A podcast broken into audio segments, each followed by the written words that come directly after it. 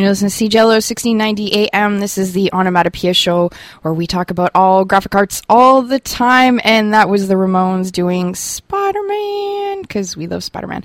And for those of you that actually listen to my show, I'm sorry, I need to apologize to you because um, I promised that this show would be a continuation of the Sandman uh, that I was doing retrospective. And I changed my mind. And initially, I changed my mind, and I was going to play Glenn Wool and Sam Simmons, the two interviews I did with stand up comics that were here during the Just for Laughs festival. But it's completely useless because those interviews were done during the week, and now their shows are completely over. So, like, there's no point in me. I am going to play it next week, but there's no point in me promoting it this week because I- I'd be like, go see them, but you can't because you missed your ta chance. You missed your chance. Anyways. Today, what we are going to talk about is somebody who's actually a friend of mine who uh, is premiering one of his films at the Fantasia Film Fest. And when I say friend, I use that word loosely. He used to babysit me, so. but it made for a really good interview. And his movie looks quite exciting. It's called Cold Blooded, and we're going to talk about it a bit more. But I wanted to give you a little bit of a lowdown on some of the films that I've seen at Fantasia so far. Uh, I got the first one I went and saw was Reign of Assassins, and that was a Chinese wuxia film with Michelle Yeoh in it, and it was very Shakespearean in its tragedy, but also in its humor. And one of the plays that reminded me a lot of is Twelfth Night, where how it's like really, it can get really uh, sad, but then get really hilarious, and there's a lot of uh, mistaken identities rolling around there. So it was uh, Michelle Yeoh is still a fantastic actress. She conveys so much in the slightest of looks. Uh, my favorite scene in Reign of Assassins, because the whole story is about like how she used to be like this.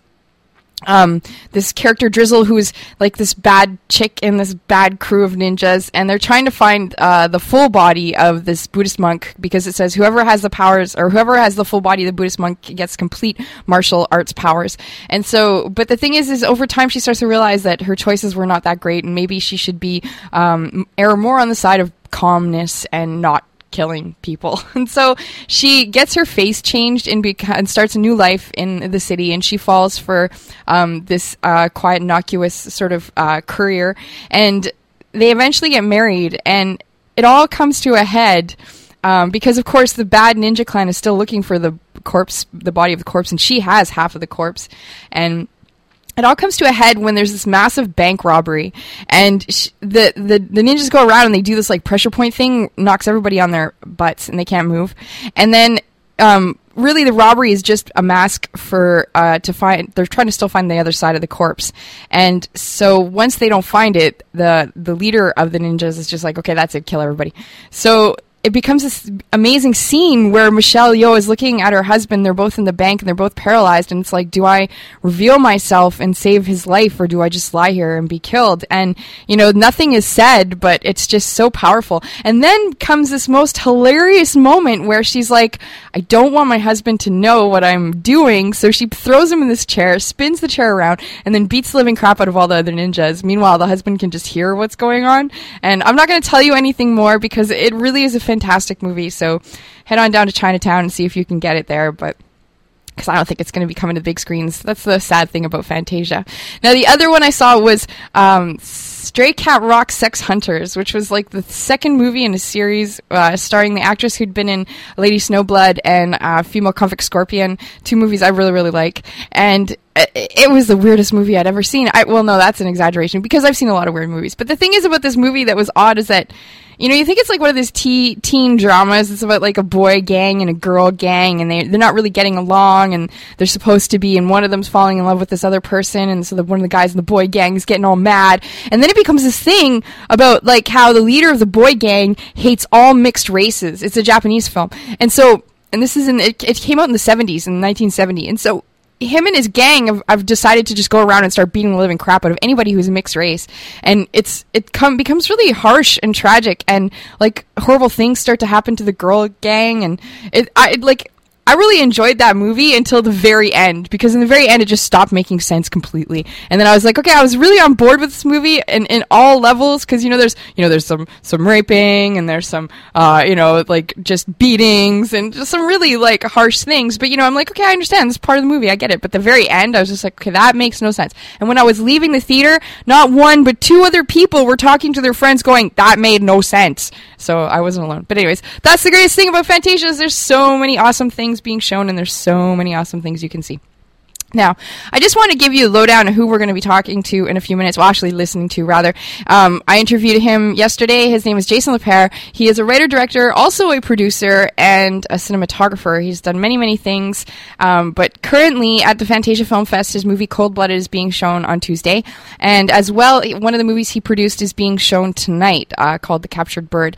Now, the thing that I found really fascinating about Jason is that he's got three movies coming out this year. Um, the one is Cold Blooded, which we just mentioned, which is actually this movie about um, sort of uh, a robbery gone wrong. A prisoner's taken to the hospital. Uh, the head leader of the robbery wants his diamonds, and so the policewoman who's in charge of looking after the injured robber has to band together with the robber and sort of defeat these scary other robbers who are harsh and icky and are hunting them in this hospital. It's a it looks like a majorly intense movie of cat and mouse. And then the other two movies he's got is one was called Faceless, which is a documentary about um, psychiatry patients seen from their through their own eyes uh, at, at the psychiatric unit in Toronto. And then the third one is called I Declare War, which I actually wish I could really really see, but I'd have to go to Toronto to see it. but anyways.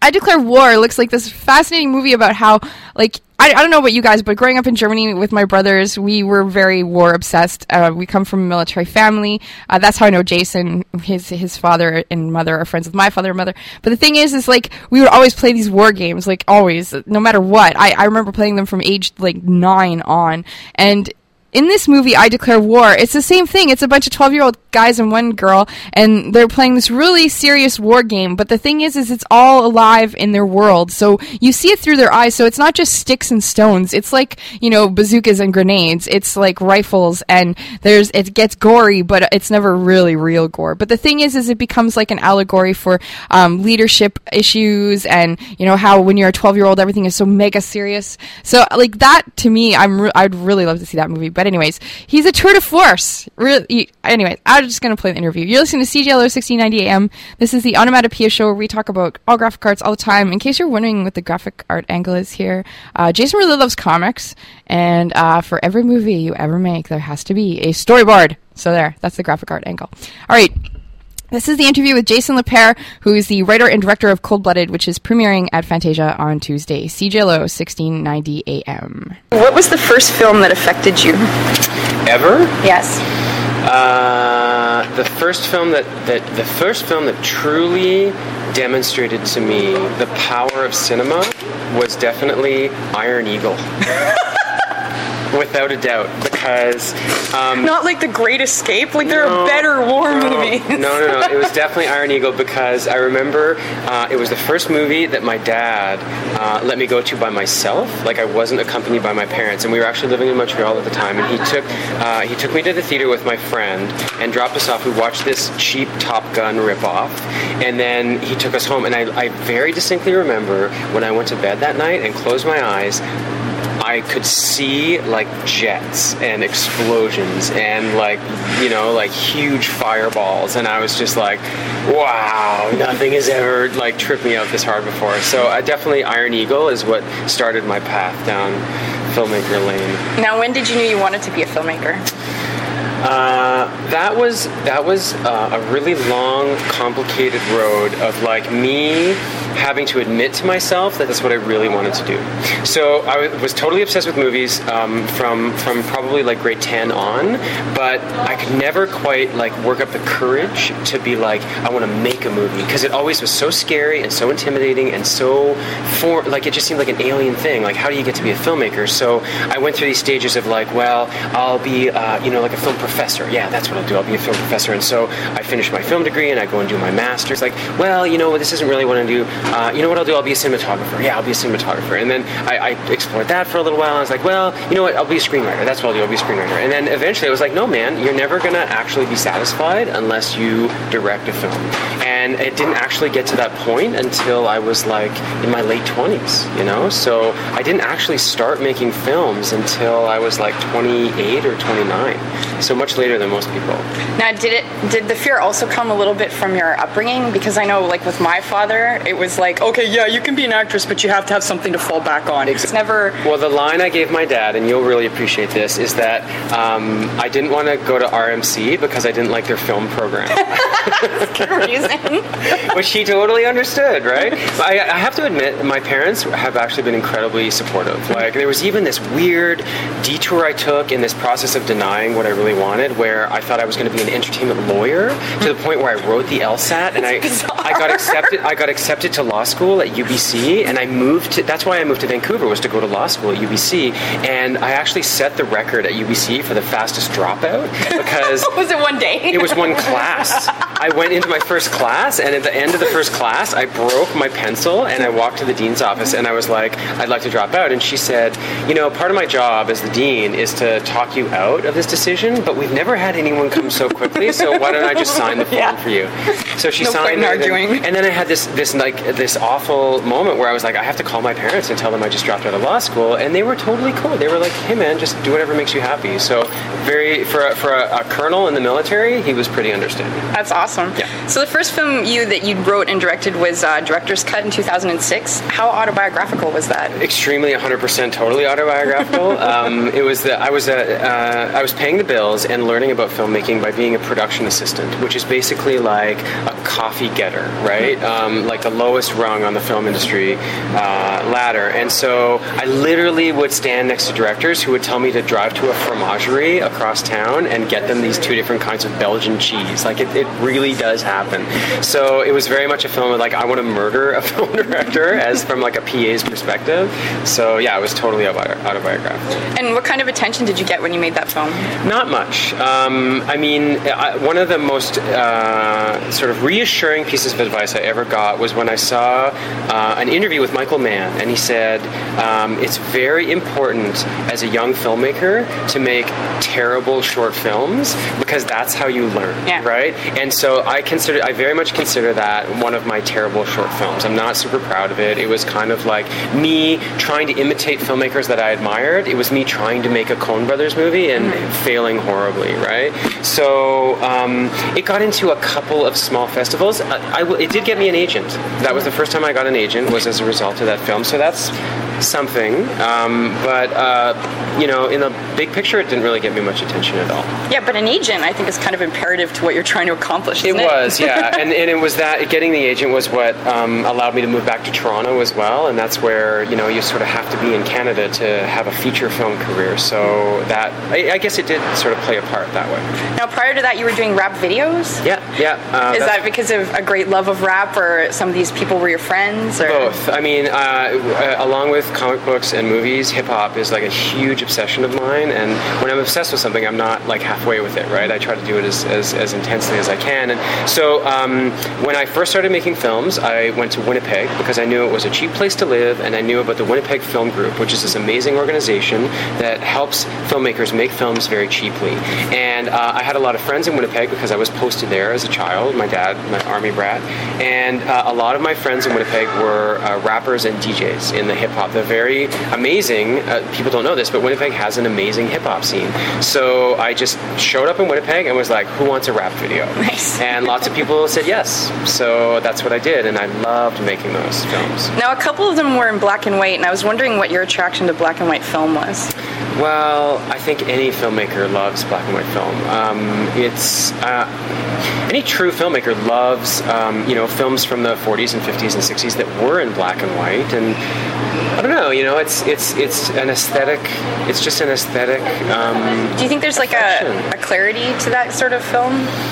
Yes, absolutely. I mean, I think it, it, there's something about black and white that is more truly filmic. You know, like you don't see a lot of video in black and white. There's something more filmic about black and white, and uh, you know, like a lot of artistic decisions, it's just it's just something you love. You know, it's hard to explain like a love for for a piece of art, and and you know, I just think of the films that you know, a lot of the films that are really important to me, like Hitchcock's films and and uh, Citizen Kane, and you know, all the classic sort of like studio era Hollywood films that we fell in love with, like Howard Hawks films. You know, The Thin Man. the Thin Man, and, and uh, you know, um, uh, His Girl Friday is one of my favorite films. You know, and uh, it's just that black and white aesthetic. I've always been super jealous of Steven Soderbergh for getting to make one of his first films, a feature, uh, Kafka, entirely in black and white, and and I've always admired that choice and wanted to emulate that. And right now, ladies and gentlemen, we bring you something new with modern music, where you can sit back and relax and take some of the wonderful things. We bring you, ladies and gentlemen, let's give them a big hand. Let the rhythm hit hit 'em. CJLO 6090 AM. Check it out every Tuesday night, 8 to 9, for your hour of hip hop. And you're listening to CJLO 1690 AM, www.cjlo.com. And you were just listening to an interview with Jason Lapeyre, who's premiering his movie at Fantasia Fest this next week. And now we are going to go to a track. This is Boogie Down Productions with My Philosophy on CJLO. So you're a philosopher? Yes. Yes. Yes. Yes. Yes. I think very deeply. I think very deeply. I think very deeply. I think. I think. I think very deeply. In about four seconds, a teacher will begin to speak. I think very deeply. Let us begin. What, where, why, or when will be like instructions to a game. See, I'm not insane. In fact, I'm kind of rational. When I be asking you, who is more dramatic, this one or that one, the white one or the black one? Black the punk, and I'll jump up to attack one. Terrorist one is just the gotta lead a crew. Right up to your face and diss you. Everyone saw me on the last album cover. Holding a pistol, something far from a lover. Beside my brother, S-C-O-T-T. I just laugh, cause no one can. Number two, my philosophy. Number one was poetry. You know it's me. You know it's my philosophy. Many artists gotta learn. I'm not flammable. I don't burn. So please stop burning and learn to earn respect. Cause that's just what K-R collects. See, what do you expect when you rhyme like a soft pump? You walk down the street and get jumped. You got to have style and learn to be original. Original. And everybody's gonna wanna diss you. Like me, we stood up for the South Bronx, and every sucker MC had a response. My posse from the Bronx is thick. In real, real life, we roll correctly. A lot of suckers would like to forget me, but they can't. Cause like a champ, I have got a record of knocking out the frauds in a second. On the mic, I believe that you should get loose. I haven't come to tell you I got juice, I just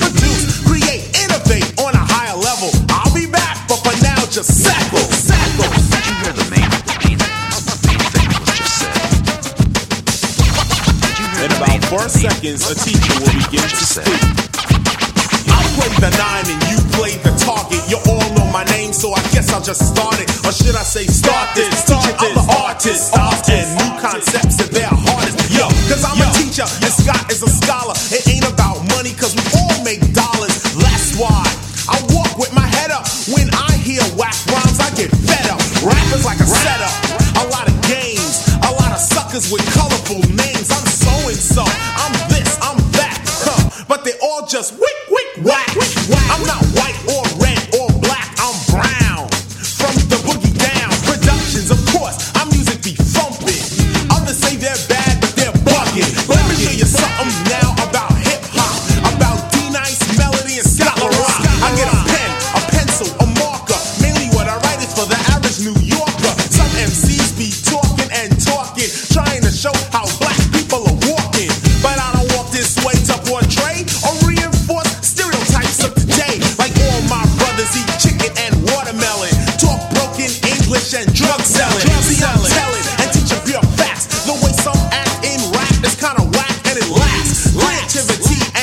But they don't care cause their company's selling it. It's my philosophy on the industry. Don't bother dissing me or even wishing we soften,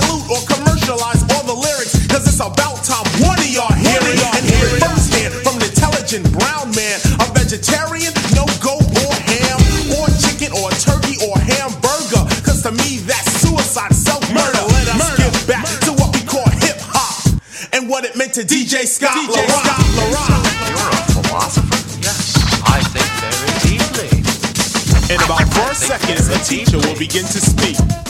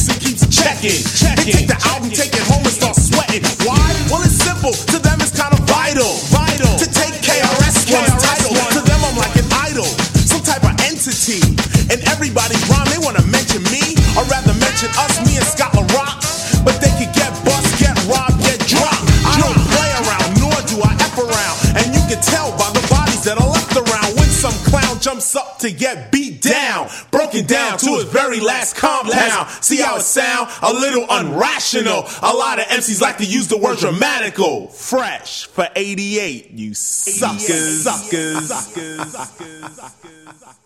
And you're listening to CJLO 1690 AM. That was Boogie Down Productions with KRS One and Scott La Rock, and that was my philosophy.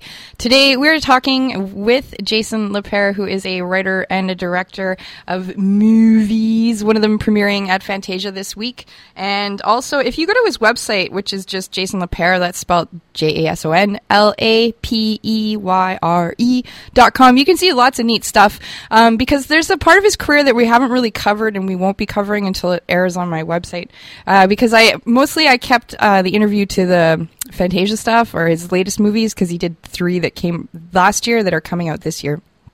But in between all that stuff, uh, he was a first AD on two movies in 2005 and 2006. One was The Snow Queen, the other was The Snow Fort.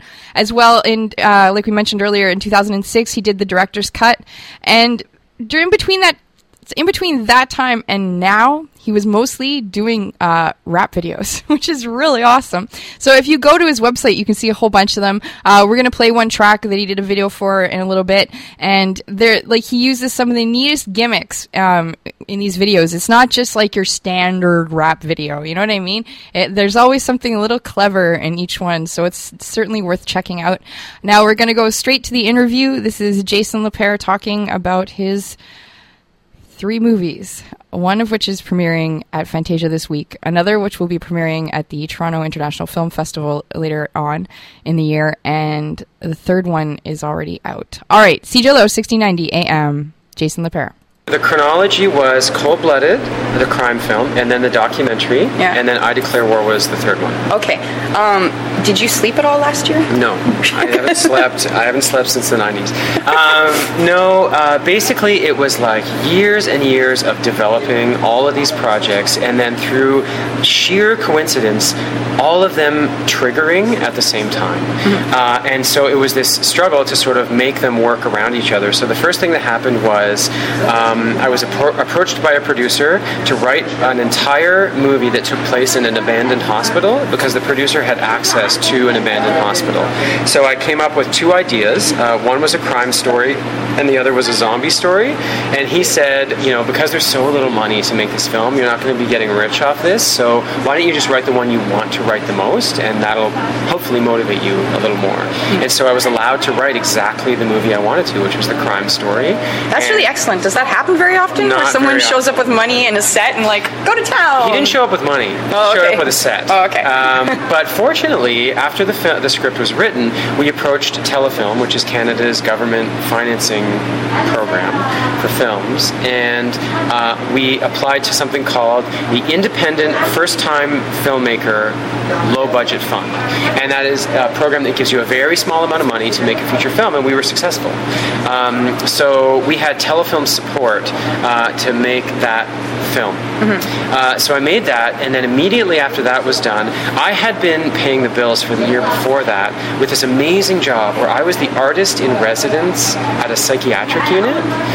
Okay, tell me so more. I What, answered. did you like art therapy with them or? It was basically art therapy. I answered an ad for a filmmaker where they wanted someone to come in to the unit and teach the patients how to make films as Oh, a way okay. to alleviate boredom. So um, the uh, patients in the psych ward are va- they're basically just letting their medication kick in. So there's nothing to do in the unit. So it was a pleasure to go up there and show them how to work a video camera and make a little film, and then use a laptop to edit it and put some music on it. So in the space of a day, we could make a little you know five minute film, right?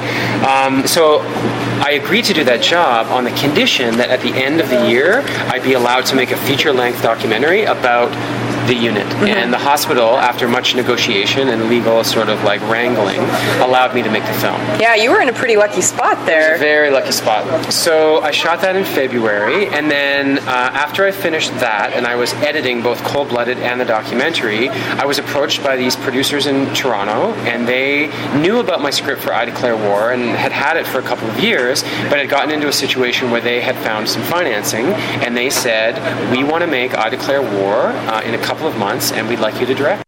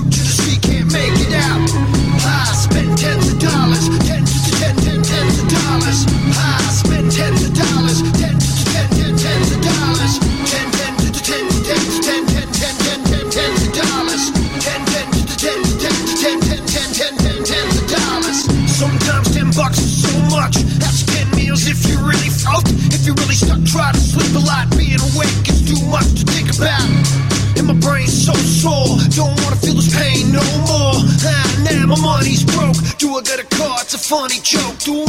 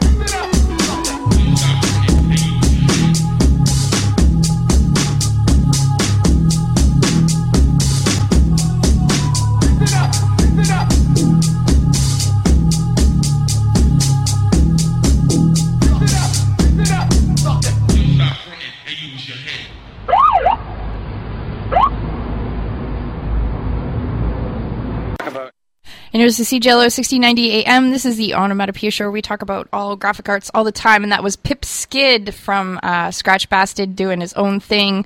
The track's called Tens of Dollars. And Jason Lapeyre, who is the interviewee we're speaking to today, is uh, the director of that video. And if you go to his website, jasonlapeyre.com, L A P E Y R E, you can see these videos because they're, oh, well, you can find them on YouTube too. But the thing is, is like, I just really think they're neat because, well, the, the, this tens of dollars one is black and white. It's total robbery heist thing, and the the flip of it is that the guy who starts out at the beginning of the video as the robber actually turns out to be like not even close to being a sidekick to the point where he's begging them to take them with him at the end of the video. And they of course just totally leave him there which is really a very disappointing video in the end but it makes for a very humorous situation. Uh, the other video that he did with Pip Skid that's really cool is this one where he um it it looks like he had like 14 different cameras on the guy and then he like cut out bits and pieces of each um Im- shot just to puzzle together his face. But really what he did is he did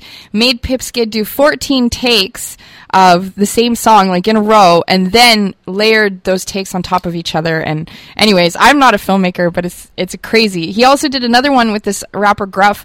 Um, the song is called philosophy and it's where they um, it's sort of like how Michel Gondry would like animate photos, you know. And so the photographer took like 2,400 photographs, and then they just like animated them together so that it's like this really jerky robotic movement, but it's it still looks really sharp and it's pretty riveting. The other thing that we didn't, you're not going to hear us talk about that I should mention that I think is really important is Jason actually did um, a youth awareness video for um, like an anti-meth campaign, and, and instead of making it be like this cheesy sort of, um, you know. Just totally unrelatable to the youth of today. He created this sort of torture um, well, they call it torture porn, but it's not really porn. It's just basically, you know, like the movie Saw, where it's like really gory and gross.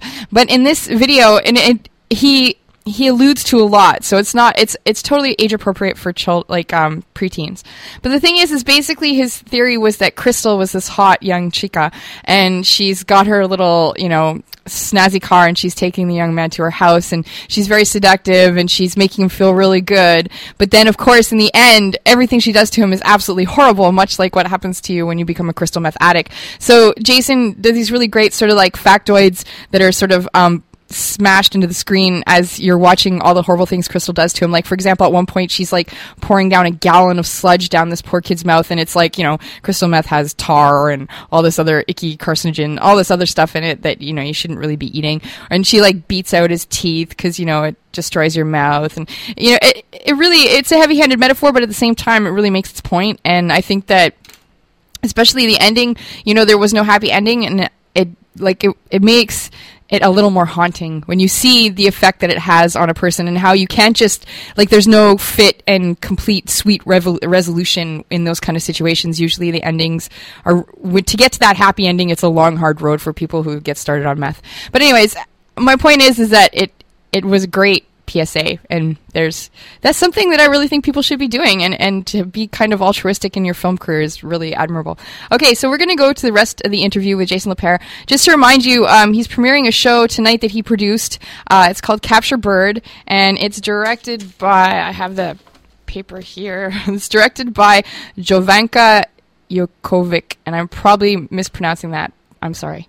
But um, it's actually uh, the opening film for oh, what is that movie called? I have I have the image of it in my head, but it's about um a bunch of handicapped people competing in a race, the human race. That's what it's called, the human race.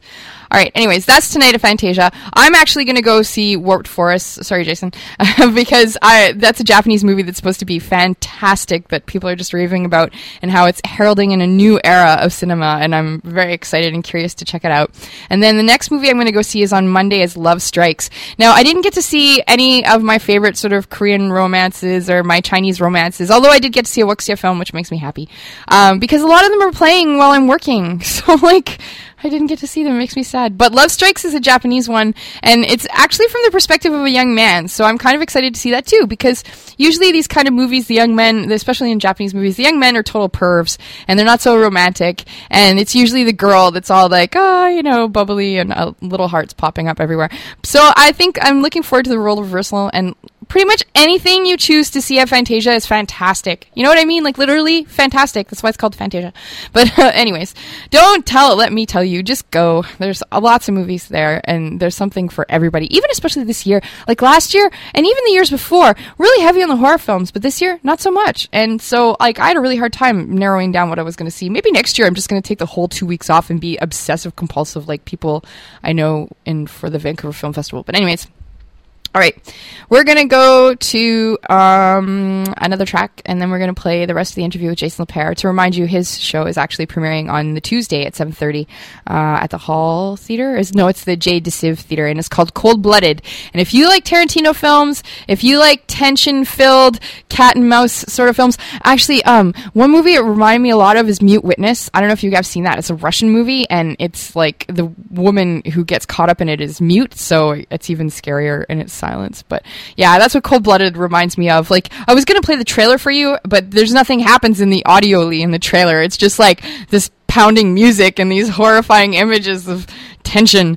But anyways, it's it looks fantastic and you need to go see it. But okay, so the next track we're gonna play hmm, is we're gonna play Action Bronson because this was I asked Jason because he's really huge into hip hop and I asked him like who is your favorite rapper right now and he told me about this guy Action Bronson who likes to rap about food. Now I have to be honest with you as a hip hop fan I find I listened to the whole album and I find Action Bronson's beats a little weak, but his rapping style is interesting, and I certainly love the fact that he raps about food. So, CJLO 1690, this is off his latest album, uh, mixtape. This is CJLO and Action Bronson. What did I want to bullshit for, man?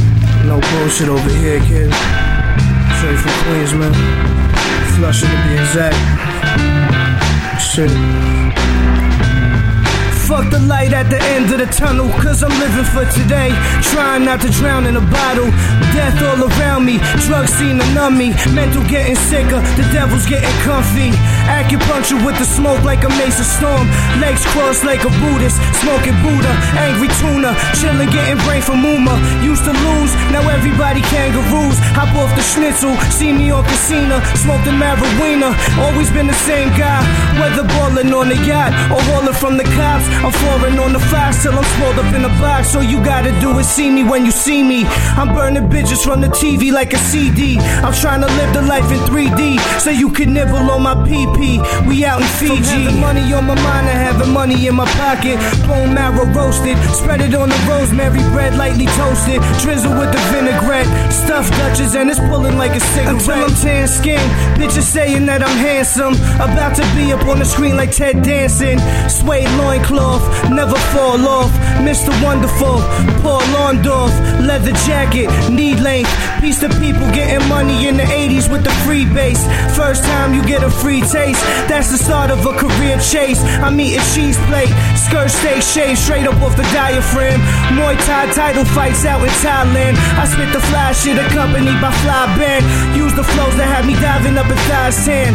Purple rain, no prince, summer solstice.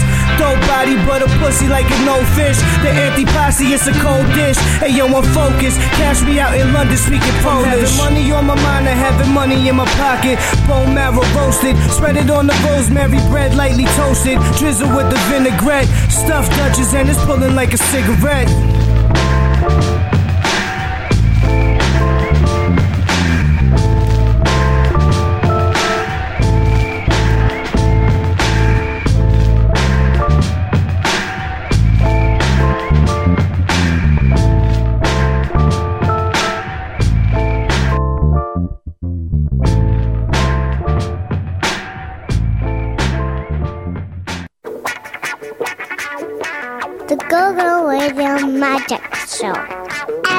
Friday night from 6 till 8 on CJLO. Tune in. Turn on.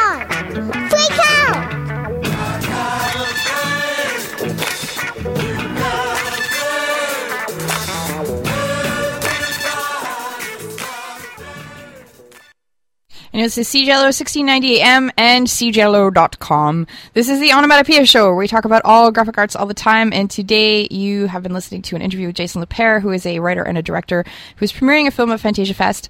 Um, what you just heard was Action Bronson off his latest release. The track was called Tan Leather. And uh, did you hear that little bit about drizzling vinegar? And yeah, I, I don't know. That cracks me up, actually. but the rest of it, Eh, I meh, that's just me. That's my taste. Whatever. The other thing that I found really funny is that um he was talking about doing rap videos in Winnipeg and how like Winnipeg has this huge rap scene. This is Jason Lapeyre. Um because he was doing rap videos in Winnipeg and it's like I spent 13, 14 and 15 my years my preteen years there and I I'm not surprised it has a good rap scene because that city is bleak. And I would never move back there ever in a million years. I can't believe he actually voluntarily went there. But um, I'm sure it was for a good reason, maybe to pay off some loans or something. because you, yeah, you couldn't pay me to move back to Winnipeg. That that's to me, it's like the the pit of hell of Canada. Sorry, all you people from Winnipeg, but I was born there, so I'm allowed to badmouth it. Anyways, let's get back to the movies. I wanted to read to you the write up on. Um, cold blooded because, you know, don't take my word for it. Take uh, Christoph G's word for it as well. A jewelry store robbery has turned sour, leaving one of the masked burglars dead in a downtown Toronto alley and another one in a coma, and a bunch of diamonds missing in action. A young athletic policewoman, a solid Zoe Palmer, is sent to the local hospital to guard the comatose thief's room for the night. Cordero, the aforementioned petty criminal, soon wakes up and tries to talk his way out of an uncomfortable position and to escape the medical facility. However, Holland, his boss, is one bad mother, a real psychopath, and he's coming to get Cordero. And he won't stop until he gets his valuable rocks and until he knows who killed Danny Boy, the other robber. Burglars, cops, doctors, jewelers, who's right and who's wrong. There are only shades of gray to this awesome, polished gem.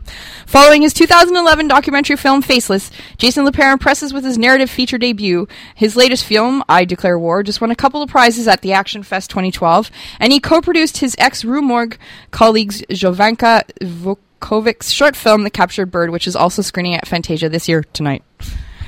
With an, a minimal budget, Lapeyre efficiently uses his main location, a mostly abandoned hospital. His colorful yet believable characters uniformly give all they have in their quest for survival and justice. Between Kill Bill's bride and Dexter's Deborah, Palmer shines as a cute, tough, and driven cop, while loads of red blood cells will be staining the hospital's white tiles before the ending credits roll. The film's violence feels definitely real. Forget Reservoir Dogs' ear slicing trick, you ain't seen nothing yet. Gorgeously shot by Alwyn Kunst and subsequently scored by Monster Brawl's Todor Kobakovs, plus some music by Scratch Bastid, the psychological and downright visceral thriller will have you on the edge of your seat for the whole course of its roller coaster ride. Witty and gritty stuff, perfect for the Tarantino aficionados. Now, you can also go online to YouTube and see the trailer there, and I'm not kidding, like, it looks really intense, and if that's your type of movie, then go! It's only eight bucks! Come on! Alright, so, without further ado, we're gonna finish the last uh, bit of the interview with Jason Lapeyre, you're listening to CJLO, 1690 AM, and CJLO.com. About Can you tell me what I Declare War is about? Yes, I Declare War is a film about a dozen 12 year olds playing a game of war in the forest, but imagining that they have real weapons uh, machine guns, Uzis, bazookas, grenades. And so in the film, we see what's happening through their imaginations. So you actually see these kids with fully automatic assault rifles.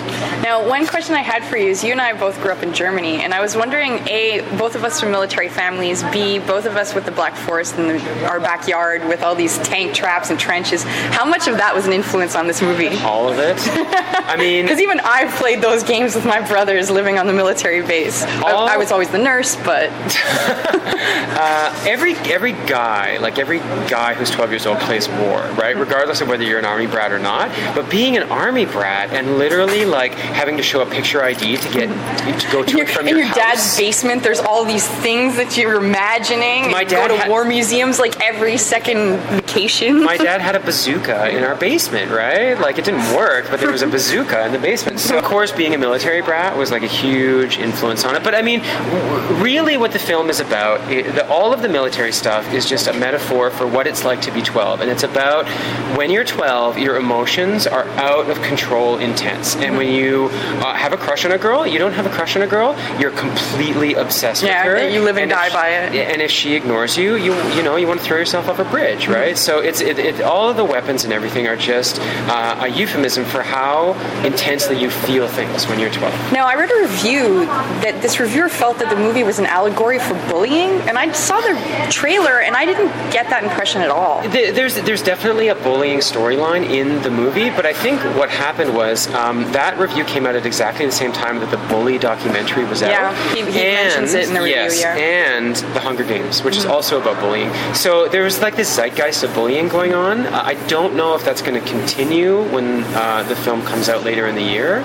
So yeah, that may have just been a coincidence. There's definitely a bullying thing happening in the movie though. Now, was it really hard to get parents on board, the parents of these children, especially when they're running around toting these actual weapons? No, they loved it, and the, the parents loved it because the kids were so happy.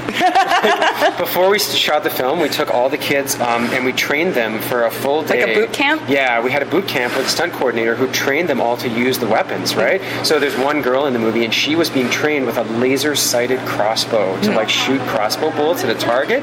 They were in heaven, right? Like we actually made jokes about turning it into an annual summer camp.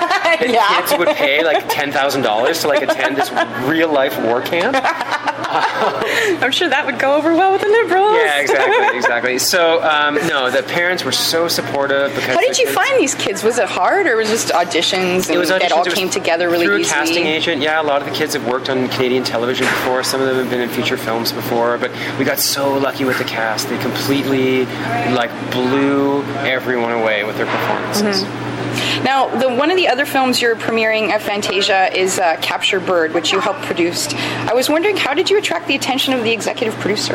It seems very appropriate that he's involved. Yes, that was one of the most amazing experiences. The executive producer is Guillermo del Toro, and the director of the film is Jovanka Vuckovic, for, who for many years was the editor in chief of Rue Morgue magazine, which is a horror movie magazine based in Toronto. And Jovanka is a total icon and a celebrity in the genre world. And so she's been traveling around to film festivals for 10 years, representing herself and the magazine. And she is friends with Guillermo because for 10 years they've been going to Fantasia and Fantastic Fest and Sitges and festivals like that together. So when the time came for her to make a film, she um, wanted the, the support of the people that she knew could truly make her film excellent. Mhm. So she called Guillermo, and he was incredibly generous with his time and his. One of the great things about um, Guillermo is that he is such a fan, right? Like, he, and he's like us. When he loves something, he loves it unreservedly.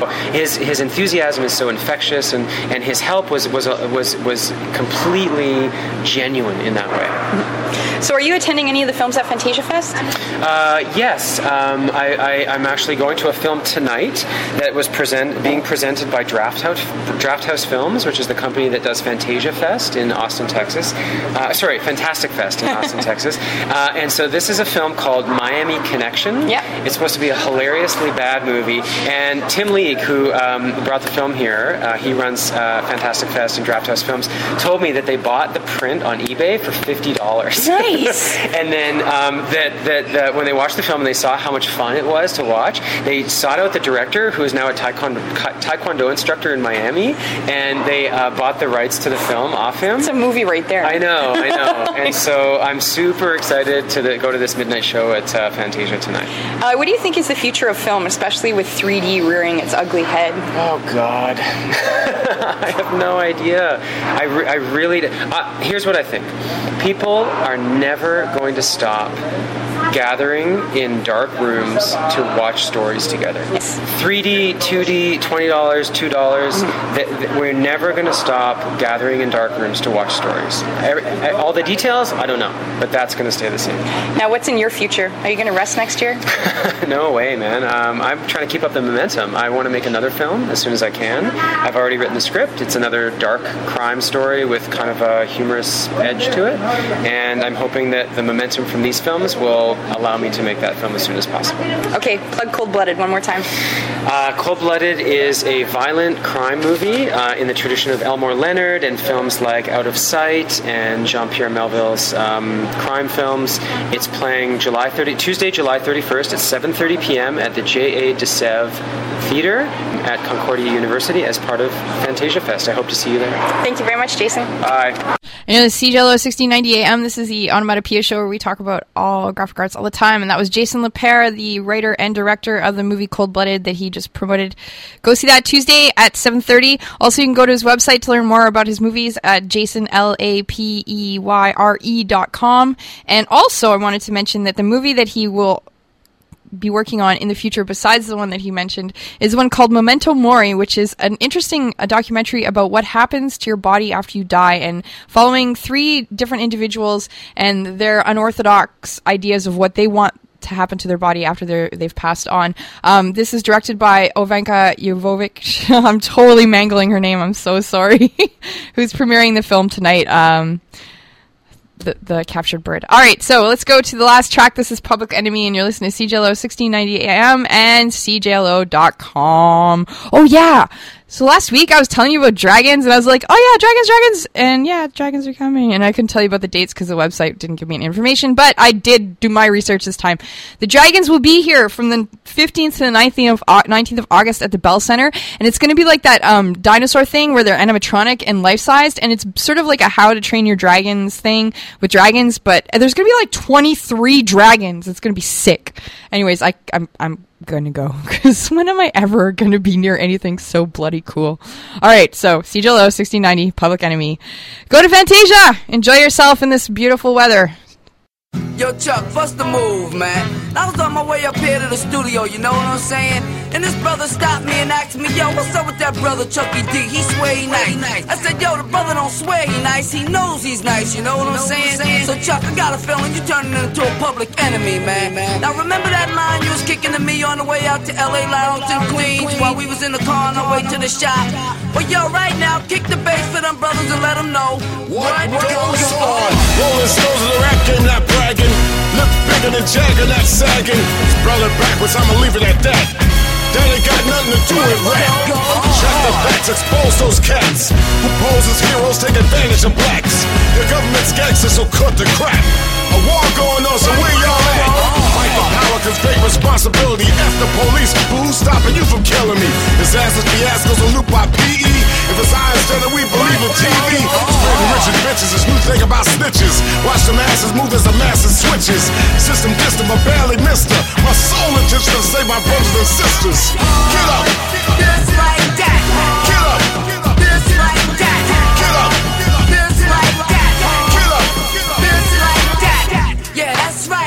Man, that's what you gotta do.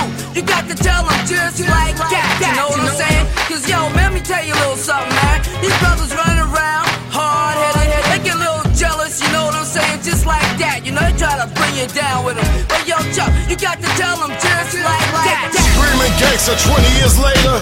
Of course, it does while consciousness faded. New generations believe in them fables. Gangster bookie on two turntables.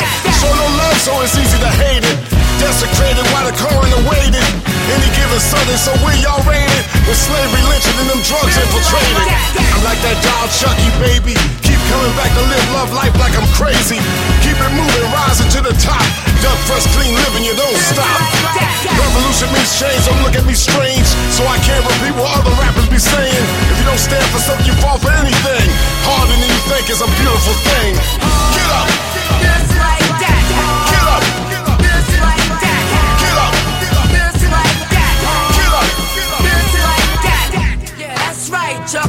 That's what you gotta do. You got to tell them just like that. You know what I'm saying? Cause yo, man, let me tell you a little something, man. These brothers running around, hard headed, they get a little jealous, you know what I'm saying? Just like that. You know, they try to bring you down with them. But yo, Chuck, you got to tell them just like that. So it's time to leave you a preview so you too can review what we do. 20 years in this business, how yourself sold, she whiz. People bear witness. Thank you for letting us be ourselves. So don't mind me if I repeat myself. These simple lines be good for your health to keep them crime rhymes on the shelf. Live love life like you just don't care. 5,000 leaders never scared. Rain and noise is the moment they feared. Get up, still a beautiful idea. Get up, throw your hands in the air. Get up and show no fear. Get up if y'all really care. Need 20 years, now get up. Yeah, that's right. Republic enemy number one in New York. Public enemy number one in Philly. Public enemy number one in D.C. Public enemy number one in Cleveland, Ohio. Also Republic enemy number one in St. Louis.